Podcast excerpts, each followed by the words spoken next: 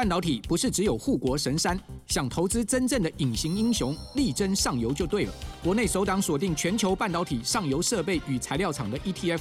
中信上游半导体股票代号零零九四一，带你与科技王者中的王者同行，指导半导体核心财富。二月二十六到三月一号，称王募集，申购速洽中国信托投信与全台各大证券商。投资一定有风险，基金投资有赚有赔，申购前应详阅公开说明书。我觉得这可能也会是近几年科技的一个副作用，对，所以你如何很流利的、很自然的，然后在沟通上可以让别人对你产生信赖，让别人对你觉得哎可靠，我觉得这是一个很需要练习跟琢磨的部分。那第二个就是学习能力。对，因为其实现在的变化真的太快了，对，就是不论是 Pocket 什么，一下就哦就起来了，对，所以没错没错。所以如果你本身你可以在没有人带的情况底下，你可以不仰赖公司给你任何的资源，有办法自己去学习一个专长，我觉得这是很棒的一件事情。不论是在数位产业，甚至是科技产业，我觉得现在科技、金融或者是一些可能呃医疗、生医，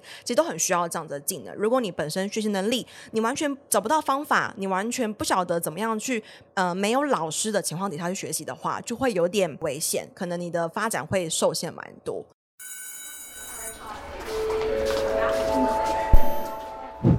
Hello Hello，我是 Janet，你的人生还没有下课，因为我将在这里跟你分享那些学校没教的事。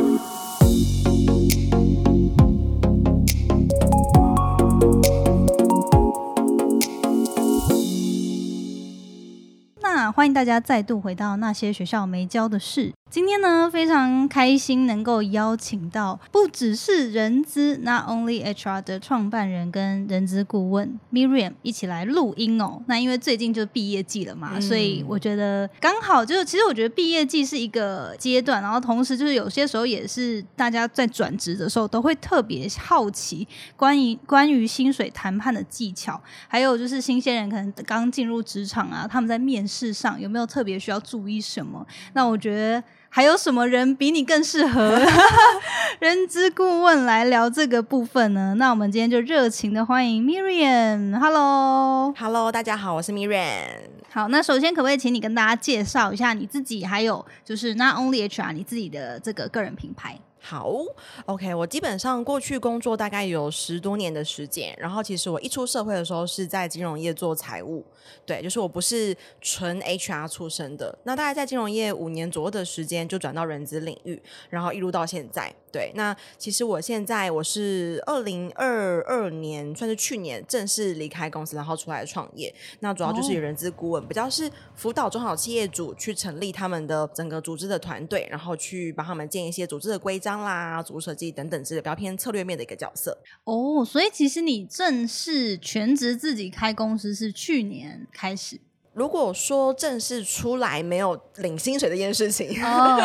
是去年二月哦，对，了解了解。好，那首先你可以跟大家讲一下，就是人资 HR 这这个工作角色到底在做些什么？因为我觉得可能大家像我自己对于这个角色也是有点懵懵懂懂，就觉得啊，之前在大企业，因为我以前在。第一份工作在新创嘛，对，然后后面几份其实也都是在新创比较多，那最后一份是有在大公司，可是也就只有前面呃，就是面试完之后，哦，然后 HR 有跟我谈 package 这样，嗯，然后所以其实我对于人资到底在。做些什么？我觉得有些时候大家也不是这么的清楚，对，所以跟跟大家介绍一下，呃，人资这个工作角色，还有你们的工作内容，一般来说都是在做些什么？嗯，我们分几个不同的阶段性好了。一般可能你刚进入呃人资这个领域，一般来说可能会做比较基础面的事情，比如说招募啊，帮忙约人来面试，然后帮忙面试，然后或者是一些比较基础的投保啊、行政页面，或者是我们常看到的教育训练，帮忙邀请讲师来上课，这可能是刚入职。的 HR 会做到的。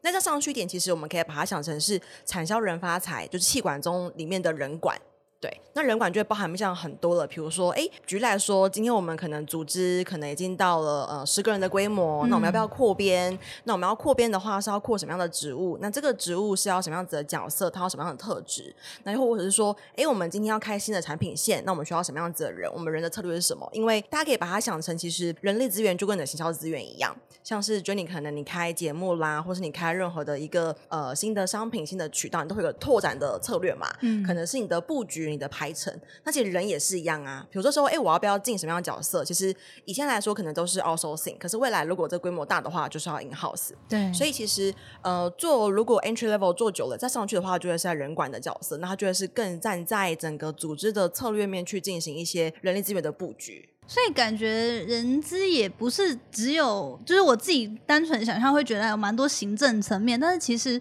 到后面就是资深的人，其实他是很需要，就是很了解公司的，比如说产品的发展，然后未来的走向，然后去了解说到底要招募什么样的人才。对，包含举例好了，像是因为有我现在是人资顾问嘛，然后我很多客户可能是举例，他可能他的市场可能是在北美，可能是在 Amazon，那他就会思考是说，那我到底要在台湾扩一些团队，还是我在北美设团队？那这样子就跟人力资源有很大的一个关联。对，那人力资源的布局，你要多一个黑抗的人事成本，你的人均产值，你要赚多少钱才养这个人？然后这个人什么时候会有贡献？叭叭叭叭叭之类的，就都跟 business 有关系。对对。可是，一般那新就是从新创，大概什么样？规格，因为感觉这种这些事情啊，一开始就是 CEO 或者是这种 founder 会去算，没错。然后可是这些算法可能也就是他凭过去的经验，对他也没有办法就完全的算到这么的细。对。那像一般都是多大规模公司开始会有一个专门的 HR 在公司里面？如果是比如说我们讲新创或者软体业，它可能不是那种劳动力密集，比如说不是餐饮啊、物流啊，或者是制造业的话，大概可能三十到到五十个人开始会有一个人比较类似 full time 的 HR 的角色出现。对对，那因为这时候你可能面临到哎，我的组织，比如说我有一个呃，可能 A 轮的基金呃投资金进来，那你可能需要大量的扩编，或是大量做什么样的组织改革。那或者是如果你被上市会投资的话，你就更需要针对你的组织跟你的呃劳资的关系有更多的管理要去顾到。对对哦，因为是不是像 HR 会有的公司，是不是基本上都有一定规模，然后有。分产业嘛，感觉好像因为像如果是那种中小型，像台湾可能很多这种饮食啊或什么这种，这感觉好像就是不会特别雇佣一个人资，对不对？所以是一般来说，可能科技领域或者是说公司规模比较大的都会需要，对不对？公司规模如果大的话，是势必一定会有这样子的部门或是角色存在。嗯，那我觉得以中小企业来说，我们可以去想象，它这个产业如果很需要去做到人才的管理的话。举例像是软体工程师 coding 的话，即使可能只有十个人，可能他还是需要一个 HR。对对，然后或者是说比较偏行销的，比如说接案的广告公司。那原因其实是因为，哎，这个员工他的一些发展，这个员工他的求职体验，这个员工他的面面俱，就是任何一个面向都需要有人去 take care。嗯。可是如果相反，如果是一个连锁的卤味店。那他可能不太需要做到很多人才管理，因为他的人可能流动很高，然后天花板也比较低。对，那他可能即使他到了有五家的连锁的卤味店，他可能都还没有一个 HR。对对，所以我觉得这个层面可以从比较简单的从气管的角度去看，哎，我这样子的就是产业来说，需不需要一个人管的人存在？嗯嗯，哦，好了解。那所以基本上，我觉得有一些关于 HR 的，也也不是说迷思啊，就大家可能会一直好奇，就是说，那是不是基本上？假设一个，因为我自己背景是资讯工程嘛，所以可能有蛮多听众，或许也是这方面的领域，就是刚出社会的毕业生，他们可能会是想要去面试一些比较大型的企业。那基本上面试第一关是都跟 HR 面试吗？嗯，好，这边说明一下，就是呃，第一关到底由谁来面试，要怎么决定？好了，基本上以传统来说，可能十年前，基本上 HR 可能是不参与面试的。因为可能那时候 HR 是被定位在比较偏人事的一个角色，对。但其实这十年来，其实有蛮多不同的变化。那其实也包含到人资这个专员的成本，跟一个呃技术长或是一个 CTO 的成本就差很多。我面试一个人，可能一个 HR 他的成本可能是一小时，可能呃一千，但是一个资讯长去面试一个人，一小时可能是一万，就对，那个落差会很大。所以其实这里面有蛮多的呃一些产业，它其实是会让 HR 去做第一关的面试。那以我自己来说，我从做 HR 这样这么多年的时间，基本上我都会是第一关去做把关的这个人。哦，对，所以其实就会变成要跟工程师他们的 know how 有很大的关系。他写什么语言，写打内，写 Java，写 App，写什么前端、后端工程，就资料库都有很深的了解，才有办法去做到第一关的审核。对对对对啊！因为我我在美国的面试，呃，就是虽然说当时的工作前几份都是在新创，但是有面试过一些也是有大公司，然后大部分第一关都是 HR。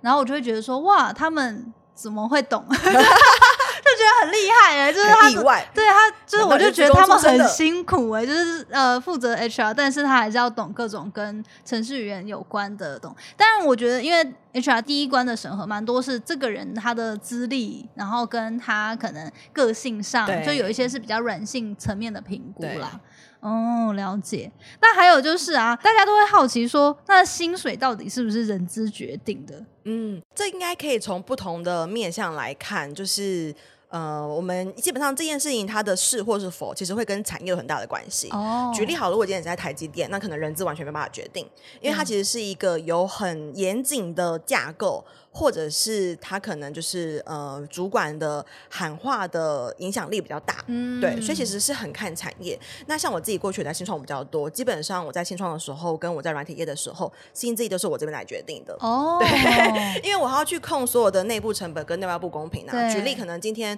我们可能工程部门，比如说我们的可能有呃五个五个工程师，那我要找一个人进来的时候，即使他是一个 young talent，但是他比他的期望薪资比我内部人来的高，对那我害了他的时候，就会内部的人一定会觉得很委屈。对对，这也是近几年我们护国神商一直被诟病的一件事情，就是新进的人都比内部的可能一些资深员工来的还要高薪。对对，那一定会产生一个内部的不公平这样子的知觉存在。对，所以我觉得还是看产业跟公司的规模。然后，如果在新创的话，我觉得有很大的几率跟可能性是 HR 这边会受到控管的，因为整个人事成本、还有我们的产值以及我们的费用以及等等一些无为不为，其实人事都会去抓在手上啦。嗯，哇，那这样就是等于说，基本上你内心该对于这个人的雇佣他会有一个预算，然后你在面试他的时候，你就会开始去审核说，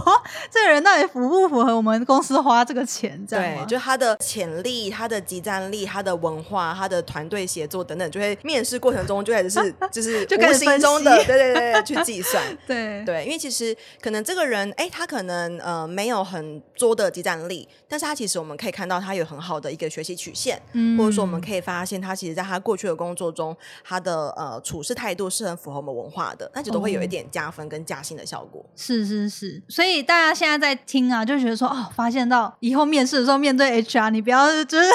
很不盯紧的，很放松这样，因为有些时候以科技业来说啊，我自己过去历程就是前面 HR 嘛，那后面可能是你相对应要雇佣你的那个主管、嗯或者是组长之类，就有可能是你之后的 leader 会去面试你这样，对，所以可能一般都会觉得哦，HR 就是比较偏没有那么紧张，因为就是觉得哦，他跟你没有直接关系对。但其实这个人他就是在管你的生杀大权，就是在想，哎，你这这到底符不符合我们的公司预算这样？嗯，哦，所以我觉得这个还蛮突破我原本的想象。这样，我觉得那今天就很适合来问 Miriam，就是那你认为新鲜人他们在面试的时候，也不是说新鲜人，就是大家在未来面试的时候，在过程中的谈判薪水到底有哪些东西可以去注意？所以这个流程应该是前面他跟 HR 面，那后面可能有一两关，可能是要么笔试啊、测验，然后可能跟呃相对应的主管面试。那通过之后，再回到 HR 这边去洽谈薪水吗？对，基本上谈薪水，因为他可能大多数的主管都不太会去谈，不晓得说我要怎么给，不晓得我要怎么谈，所以其实蛮多企业这个角色会是人资去做这件事情。嗯，对，那流程上有可能，呃，如果在第一关的时候，HR 可能就会问一下你的期望薪资，那可能在最后的时候才可以跟你 confirm 一下，那我们核心的结果是如何，或者说对于你你整体的任用条件，看试用期后有没有要调薪啦，或者是说，哎，我们可能在哪一些福利上，其实加起来是有符合你的呃月薪的这个需求。嗯，对嗯，哦，基本上第一关的时候，你就已经会先问一下对方对于这个职位的预期，对，，一定要问一下他的期望薪资。那我其实会比较建议大家，如果真的想要去做薪水的谈判的话，应该先去思考说，哎，到底自己在拿下这个工作机会的筹码，或者说胜嗯算有多大？对对，因为如果你今天是一个可能完全呃，举例好了，像我自己，可能我在金融业的时候，金融业其实福利不错嘛，就是月薪都十八、十九个月，但是我那时候转到人资的时候，是完全是一个小白的状态，所以我是一个人资小白，我要去谈薪资的时候，不太可能是以我过去当财务的这个薪资水平去谈。对，那就变成说你一定会有降薪的这样子的打算跟结果出现。所以大家谈薪资的时候，应该第一个先思考一下，说你对于这个职务到底你的激战力跟你的非你不可的那个程度有多大。那当然我们可以去参考很多的，不管是人力银行或者是一些政府单位，他们都有一些薪资的调查报告。然后去评估一下，说，哎，那可能大概这样子的资历的人，他可以拿到这样的数字。那你可能你觉得你的能力比他们好，那你可以往上加一点。对，所以我觉得其实我自己就是做人资顾问跟做人资以来，我觉得谈薪水没有什么太多的技巧，就是很完全是以你个人的能力为做处罚。呃，如果你今天遇到一个要跟你砍薪水的企业的话，那你可以去问一下，说那到底他们想要什么样子的人，然后进而去跟他们说，哦，我有符合你们的条件，嗯，然后进而把你的薪资往上谈。对对哦，所以我觉得这边也蛮好奇，就是像我记得啊，当初因为我。前面几份工作在美国的时候都是在新创嘛，所以很多时候你面试的时候都会直接对可能什么 CEO 或者就是基本上就是公司元老级的员工这样。然后呢，就那时候就是朋友啊或前辈就跟我讲说，你谈薪水。就是绝对不能当先喊价的那个人，就是一定要让对方先喊价。然后，但我不知道这个是不是就是因为是新创的关系啦，所以就会这样。所以其实基本上大企业就是人资就会直接问对方的期待就对了，基本上不会自己先松口给一个价码这样吗？我觉得这个可以看你面对的人是人资还是老板，因为大多数的老板他可能真的对于这个薪资完全没有概念。对，像我现在的客户，可能很多都是自己出来创业的，可能都是才三十。上下的年纪，他们真的完全没有任何的概念，他们就是只能说哦，那可能这个呃你要多少什么之类的，就完全没有任何的概念。对他们老板自己本身也没有任何薪资谈判的逻辑跟 paper 在身上，对，所以很有可能会导致刚才 Jenny 说到，就是哎，其实就是你要等，你要逼老板开口，我觉得这是蛮有大的几率。但是以 HR 来说，基本上我们这边可能会讲一个很大的数字，比如说三万到五万。哦，就是那个 range，就是你要我说好，那我说，因为就真的呃，我们就是预算有这么的大嘛，那当然还是要看你这个 candidate 他本身的能力在哪里，他会做一个具体的一个核心。是对，那我其实鼓励大家，你可以尽量你一定要先去说你的数字，也不要说什么应公司规定啊，这个完全是不 OK 的。对啊，只哎是哦，很多人会这样讲吗？很多人会直接说哦，就是新鲜人可能蛮多的。哦，哈，那他不就是任人宰割吗？就不晓得是哪里来的教学，就大家说你要应公司规定，那就是你会完全就是得到一个可能你不满意的数字，那你没办法，没办法去跟他抱怨说这数字很低或什么的。对，因为感觉这样一说出口，公司就会最低价。没错，没错。哦，是哦，因为整个薪资的，我刚才有说有内部公平嘛，就是你你的能力跟我们内部下的员工到底他的一个比较的一个基准。那外部公平就是跟我们市场性去做一个比较。那代好你个人的一个期望跟公司的人事预算，这四个因素就会是再去审核你薪资一个很大很大的影响的一些集合。嗯，对，所以其中一个很大要素是你个人的期望。如果你没有说或是没有喊一个具体的数字。那 HR 这边也很难去帮你做核心的动作。对对，了解。好，那我觉得刚刚有讲到，就是说，其实为什么可能像台积电啊，或者一些呃，就是现在发展很好，然后很热门市场的一些产业，都会有一些。就是像我刚好前几天看到一个网络新闻，那我没有仔细去读，可是基本上它的下标就是说什么大三生在 Google 实习居然月薪十万啊，对，然后就大家就下面就留言都很耸动，说啊怎么可能什么之类的，怎么这么好什么的，对，然后我就觉得说，就为什么可能同样的工作，假设都是工程师或某个阶层的工程师，那有些人就可以很高薪，然后有些人可能就是像公司就一公司就是对。就是像这个差异，你们都是怎么评估的？或者是说为什么会发生这样的事情？因为我觉得相信没有人会觉得说自己只值最基本的价码嘛，嗯，就大家都应该会希望越高薪越好。可是到底是谈判上面是他没有呈现出来他值得呢，还是说为什么会？我我我觉得这分两个问题好了，一个就是说为什么他可能有些人可以谈到很高，有些人可能就一般。然后第二个是比如说在同一家公司。同样的职位，真的那个价码会差到很多嘛？这样对。好，这就是呼应到，其实除了 Google 大三实习生，还有前阵子呃 HR 一直在很懊恼，就是那个微软的实习生也是九万，对，就说这是真的是真实，就是他们就给 intern 就是九万很高的一个数字。那这当然会跟可能一些少子化啊，或者说就是供给不平衡的状况有关系啦。对对，那回应到刚才就是，哎，两个问题，一个可能是呃，到底明明做一样的工作的人，为什么可能有些人可以拿到很高的薪资，却拿到很低的薪资？那如果在同公司里面，会不会有这样的情形发生、嗯 o k 我们先说前者好了。像如果以人资来说，如果你在台积电，你可能马上就可以年薪一百二。可能你刚毕业哦，对。但是如果你是刚毕业，你不是台积电，你可能在一般的，比如说零售产业好了，你可能年薪才可能五十万，嗯，对，但你做的事情可能是差不多的。所以第一个，呃，我们如果在不同产业、不同公司，它的薪资其实会跟它的产业的利润有很大的关系。啊，嗯，像我们知道，比如说销售好了，你在卖 LV，跟你在卖，比如说手机壳，你都在做销售，但是那个收入就差非常多，因为本身精品的毛利跟呃手机壳这种配件、民生消费品的毛利就差很大。是，对，所以它就会完全反映在你的员工的薪资上。嗯对，那么再举例好了，可能很多听众也是做数位行销相关。那我其实有很多的客户都是在做电商相关。那有一家公司，它其实公司才大概不到十个人，但年营收有一亿，算是很高的一个产值。所以每一个人就是每年都是十八个月在领的，就是我都把它称它为电商界的台积电。对所以其实呃，不同的产业、不同的公司，你的薪资的高低其实会跟你的产业有很大的一个相关。那我们可想而知，微软或是 Google，它本身的毛利跟它的任何数就是财务都是很漂亮的。嗯，嗯对嗯嗯，所以有些时候也是，就是可能新鲜人要自己先去评估，说你的技能去找的。呃，这个工作的产业是否它的利润很高？对没错相对的那个利润才能够成为你的薪水之一嘛？对，对，才让你的福利变多。嗯嗯嗯，那所以就是说，如果说在一个公司里面，那它的这个会有，比如说类似角色，可是价差很高的这种情况，也是有机会发生的吗？有，就是像我一出社会的时候，应该说我在还没有当人质的时候，我都觉得说，为什么要同工不同酬？我觉得应该要同工同酬啊！我们做的事情每天八小时，我一样做会计，你一样做会计，为什么你可以比我多薪水？对一开始我觉得很不平衡，但后来当 HR 之后，我才发现，哦，本来就会有同工不同酬，因为即使我们的日常工作是一样的。但是当一些突发状况发生的时候，可能这个人他是比较有解决问题的能力，或是比较有灵机应变的能力，那这时候就是他价值的所在。嗯，对，就是我觉得这也包含像我走到现在，我有自己的团队，然后接触了更多客户之后，我觉得这是一个更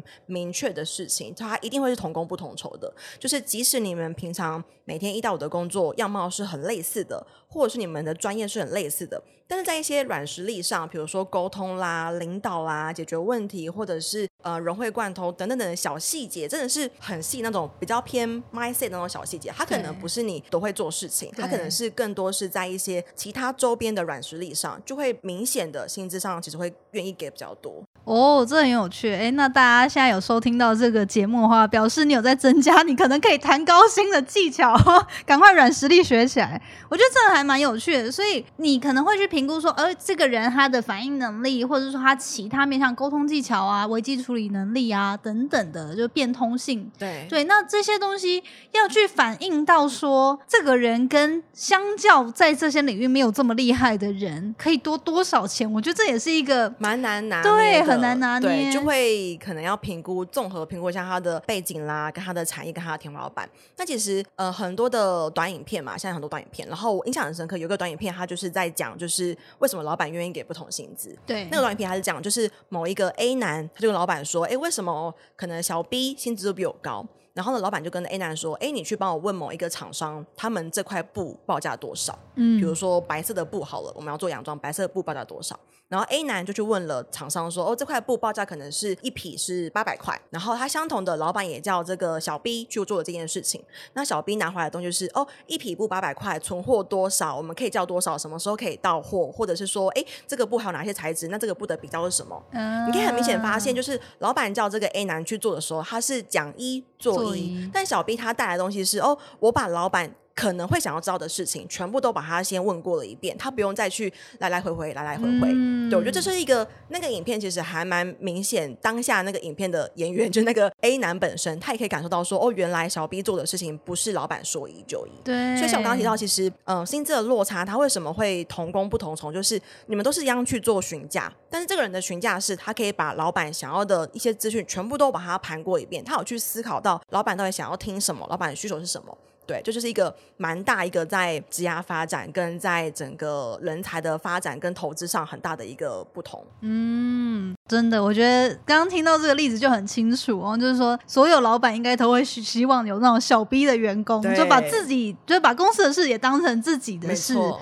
对，但是真的不容易，不容易。好，所以大家那个如果薪资低，你也要去思考一下，你现在做的事情是不是只有说一做一哦。好，那当然就是说，虽然说可以了解到现在的这样的现况哦，就是说。的确，在公司里面就是可能会有同工不同酬的状况，或者是说很多时候其实就是在面试当中，你有没有明确的表达出自己的价值，也会导致公司去评估可以给你多少的薪水。没错。那就是我也蛮想了解，因为其实我在台湾求职经验并不多啦。那在台湾有没有什么管道或者是资源啊，或网站可以大概了解说，呃，某个产业它就是这个职位的平均薪资是有一些这样的资源或网站吗？蛮多的，像是一些人力行，其实各大人力行都会有这样的薪资情报。哦那如果我们要看更细一点的话，可以看政府的统计，比如说主计处啦，他们有一个薪情平台，那个薪是薪资的薪，然后就是感情的情，薪情平台，那会统计到很多哎不同的产业、年资、性别、地区、学历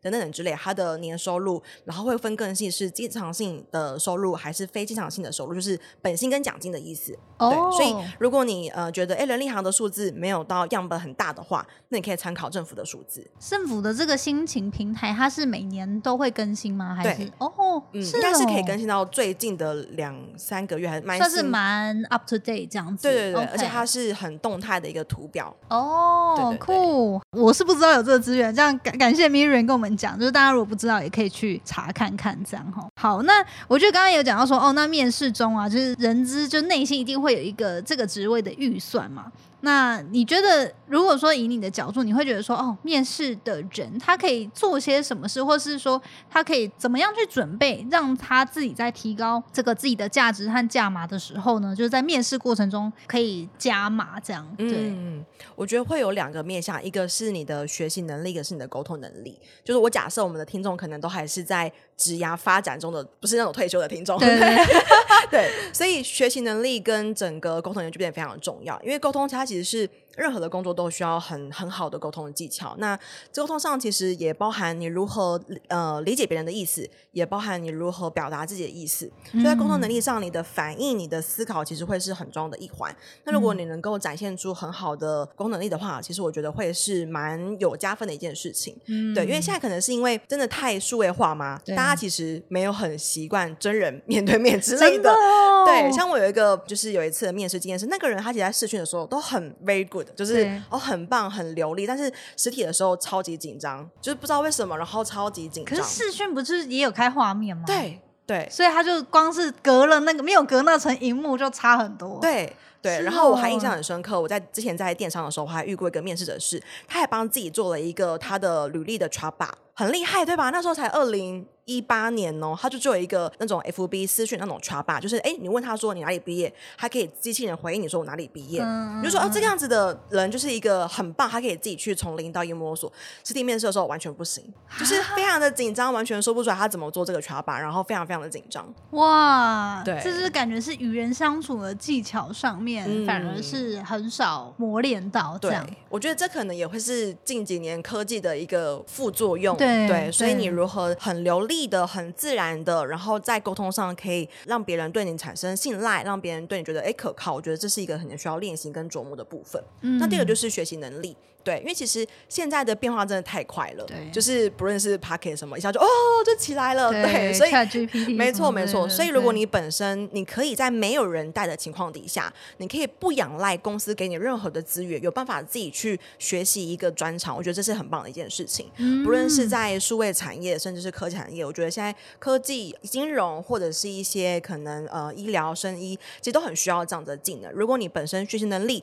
你完全找不到方法，你完全不晓晓得怎么样去呃没有老师的情况底下去学习的话，就会有点危险，可能你的发展会受限蛮多。哦对，哇哦，对，然后我觉得这两个真的讲的很好，沟通能力跟学习能力要在面试的当中去展现出来，那可能是从你过去已经做过的事迹。对，所以你可以从零开始去摸索一个可能你完全不会的东西，然后是没有人教你的。嗯，嗯对嗯，好哦。那所以呃，我觉得今天就是讲到这些，大家对于新鲜人如果准备面试的话，应该超级干货，有有赚到的感觉。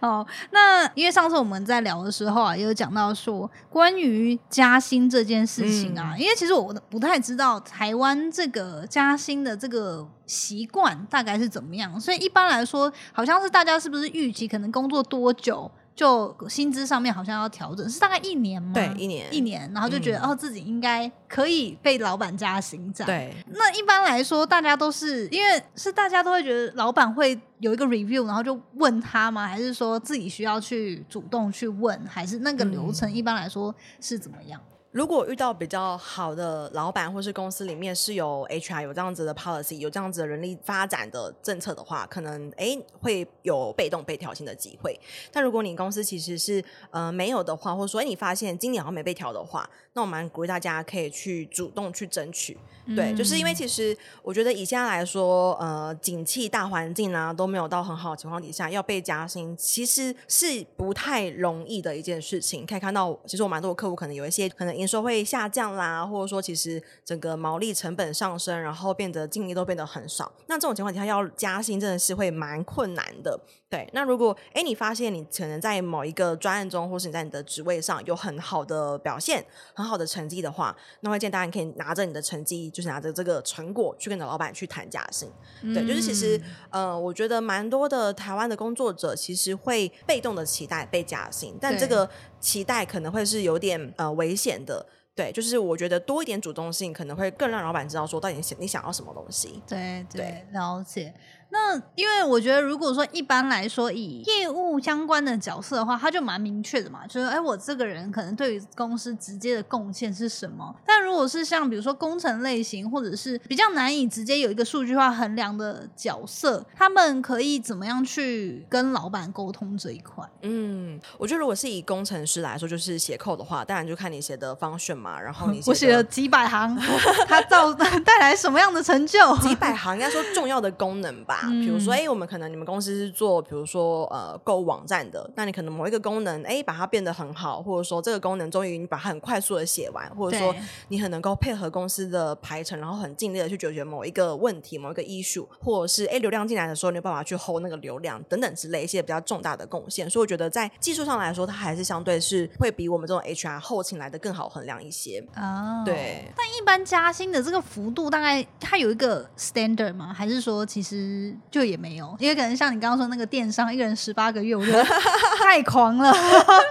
对，就是像比如说加薪，如果说自己要去找老板谈判的话，那有一个可以预期的一个 range 嘛？嗯，对。如果以台湾来说，一般来说被加薪的这个幅度，可能比较常见的会是在三趴上下，它就是一个哦通红的数字。哦对，那我觉得这几年有下滑的趋势，就是可能一点五趴，就是甚至更少。突然觉得有点难过。就是我三趴，就才可能一 千之类的，对。嗯但我觉得嗯这还是要看你的产业跟你的组织发展的规模，还有你自己本身的贡献跟你的价值。对，如果你今天其实哎，你发现你做了很多角色外的事情，或者是你发现你做了很多对于公司有极大贡献的事情，那可能这个趴数就不会只是呃一时的。对，那我觉得就算是没有加薪，可能做了某一个很厉害的 project，可能一个小奖金，我觉得也是可以试图去沟通的这个部分。对，所以哦历年来大概三趴会是一个蛮常见的呃数字，就是抗通膨。那低于嗯三趴可能是 A 公司真的没有办法给很多的预算。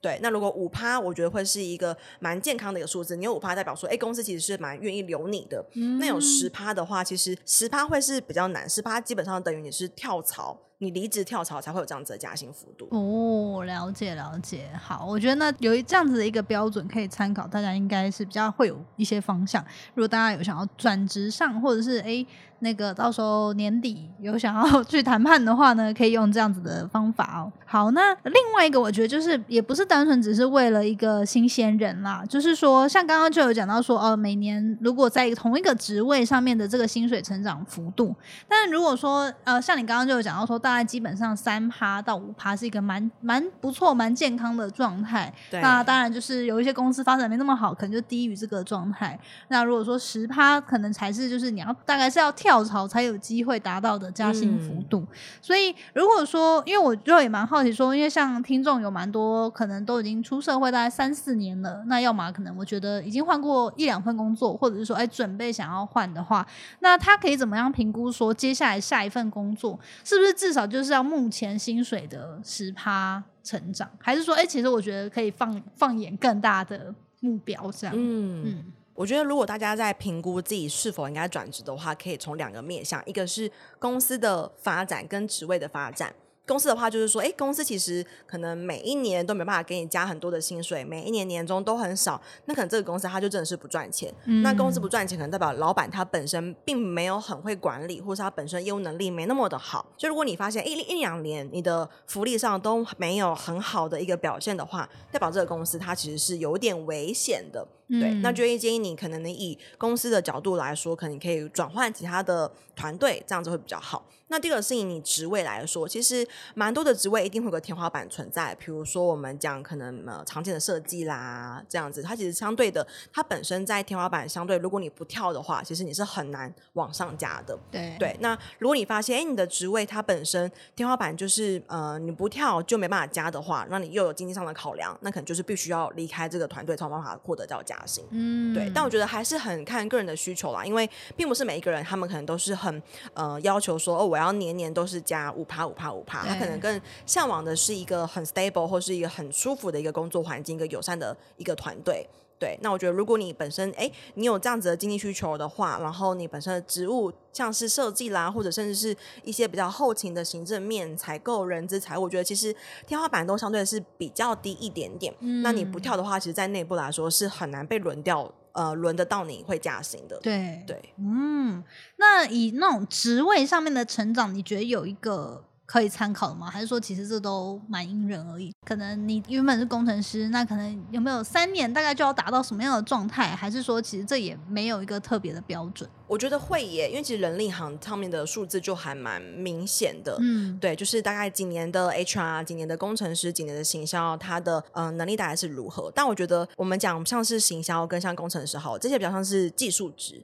所以他会看你的技能点数。像我都跟我的客户说，哎，我们说行销有分很多种嘛，比如说有分广告投放啦，也有分像是设计啦、社群啦，或者是 ACO，或者是易店，或是会员。那如果你全都会的话，可能哦，基本上是可能是五万以上。嗯但如果你只会某一个 function，可能你只会广告，那可能你很难突破到五万以上。嗯对，所以嗯如果嗯以比较偏向呃技能组来说的话，你可能跟你的年资就不会很大的关系。那像是 HR 就是很靠年资再去撑我们的经历的。哦，了解了解，好哦。那我觉得今天就是呃，希望我我觉得也算蛮难得的，因为我不知道，哎 m i r a n 平常在你的你自己也有一个自己的 podcast，对那大家有兴趣也可以去搜寻啊、不只是人资，那 Only HR 嘛，对，那呃，但是因为平常你在你的节目上面会讲到这些吗？不太会，主要都还是讲跟 HR 的工作相关。嗯嗯嗯，对，所以我觉得今天还蛮荣幸，就是一身边有这样子角色的人，那你可以稍微去问一下业界里面他们到底在用不同的角色，他们到底平常怎么样去评估一个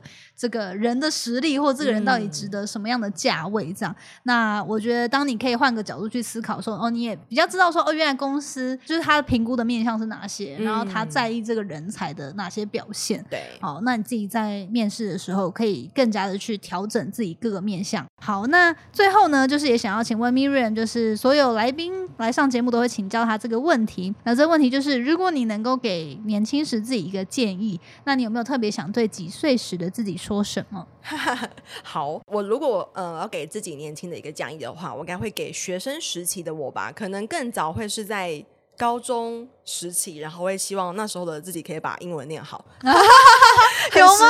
耶？对，因为其实你可以发现，台湾的薪水平跟外商其实还是有好几倍的一个落差。对，那呃，我们讲任何一个产业好了，不论是产销人发财，你在台湾的企业跟你在外商那个呃收入上就是差好几倍，对，可能会到一百趴以上，就是会差那么那么多，真假的？六十天变一百二这样子一个落差，所以就很痛恨当初为什么不好好念英文呢？对，就如果今天有办法，就是到更大的市场，或者说，哎，我的语言没有不会成为我突破差出场的一个障碍的话，那其实对于你的职业发展跟任何的品牌啦，或者是你的 business 都会有更好的一个帮帮助。嗯，不过我一直在蛮好奇这个点，就是说，当然，就我觉得语言能力是非常重要，但现在就是比如说以这种 AI 的技术更加的成熟之后，感觉更着重的是你在某个领域的专精程度，然后好像很多东西它可以用透过电脑的翻译，或者是说哦，就是 AI 上面的一些技术，让沟通层面它可以比较有自然的转换。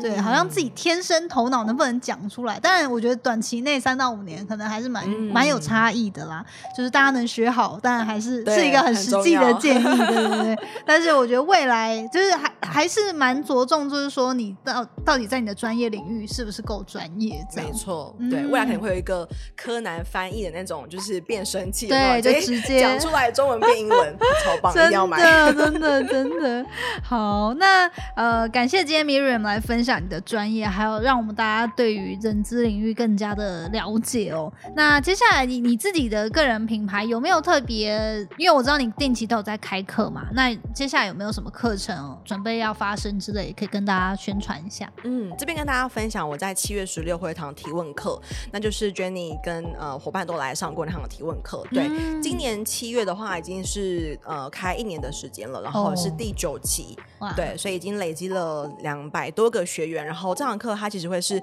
蛮扎实在提问这块的一个逻辑跟脉络，然后要怎么去做沟通，蛮推荐给大家可以来体验一下。嗯，对，我觉得这堂课当初也上了之后，我觉得真的还蛮突破原本的一些思考的框架，就会知道说，哦，原来很多时候你以为你讲的很清楚，其实对方根本听得不飒飒。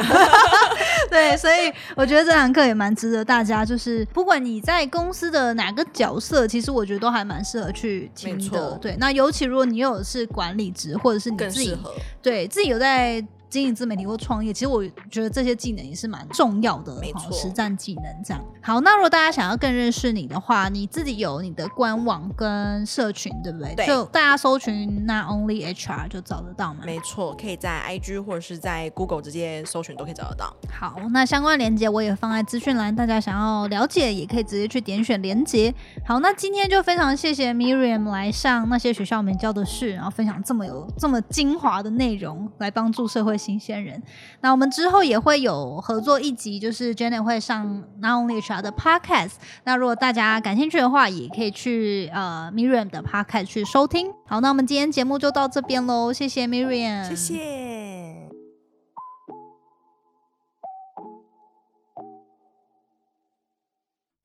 谢谢你今天的收听。如果喜欢今天的节目，欢迎你到 Apple Podcast 帮我打五颗星，给予鼓励。希望收到我更多的分享，你可以在 IG 上搜寻 Janet Lin，我的账号是底线 J A N E T 点 L I N 底线。所有的详情都可以在资讯栏中找到哦。那我们下次见喽，拜拜。